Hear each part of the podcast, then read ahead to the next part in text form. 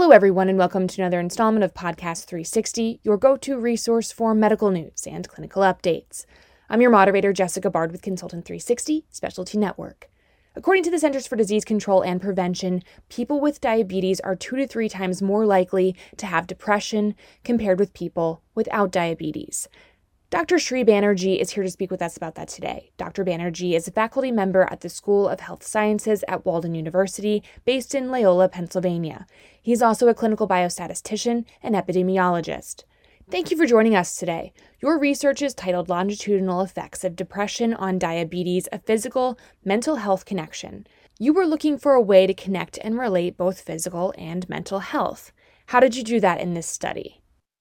Thank you for that question. So when I first got started in medical school, I was even thinking in terms of main chronic diseases. And so one of the major chronic diseases that I encountered again and again was diabetes. And diabetes was something in in primary care is just so common. And so any condition that you are thinking about specifically um, a lot of times as a comorbid condition, diabetes um, is there. So, how was there a way to relate a major physical condition to a major mental health condition?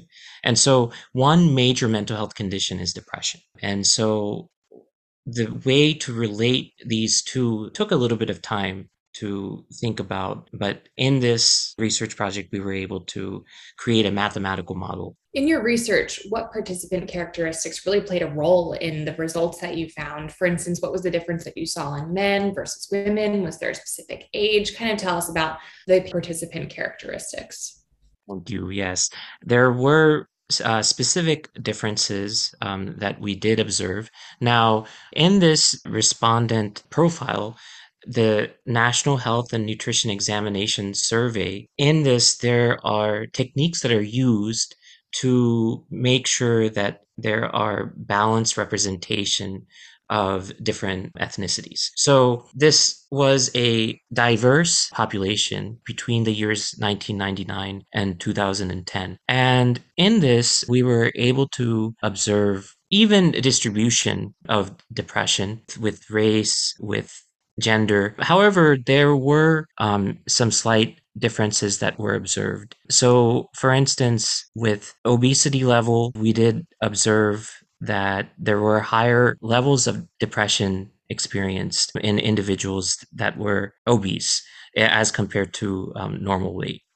And so um, that was something that was expected, and um, other conditions as well, we saw similar patterns. Is there a common physiological pathway between depression and diabetes that would explain this connection? Thank you for that question. As it turns out, there is one specific aspect, which is inflammation, which is a potential common pathway b- between these two conditions. I started investigating inflammation specifically uh, in my PhD years when I was trying to find the connection between C reactive protein, which is a primary inflammatory biomarker, and cardiovascular disease, cardiorenal syndrome specifically. And surely enough, there was a strong connection found between inflammatory bi- biomarkers and cardiorenal syndrome. And of course, going back to my medical school days in pathology, I remember my instructor telling me that inflammation is a key sort of reaction of the body to any sort of injury. And so this sort of phenomenon of inflammation can be observed in many places. And so, similarly, just like inflammation, um, there's also conceptual sort of connections that tie depression and diabetes.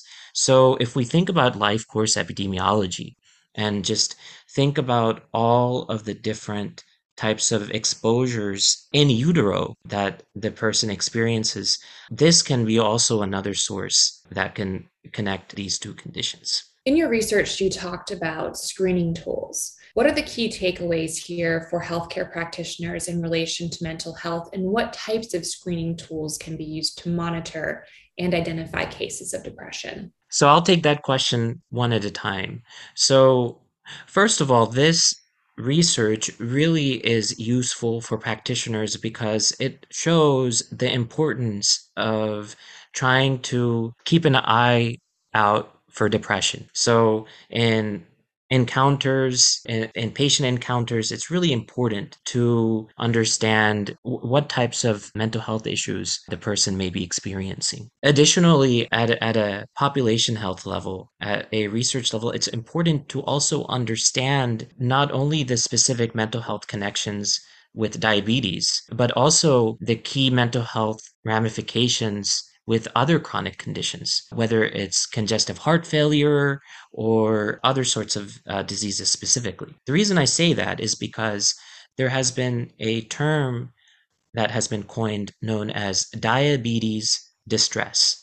So, this is emotional and mental health sorts of issues that are connected with diabetes specifically. So, similarly, there may be a need to create distress sorts of measures specific to other conditions. Furthermore, other sorts of screening tools and measures that are efficient and quick, but also are accurate, are needed to be developed as it pertains to depression. Is there anything else you'd like to add today? No, I, th- I think that's it. Thank you so much for joining us today on the podcast. We really appreciate your time. Thank you for having me.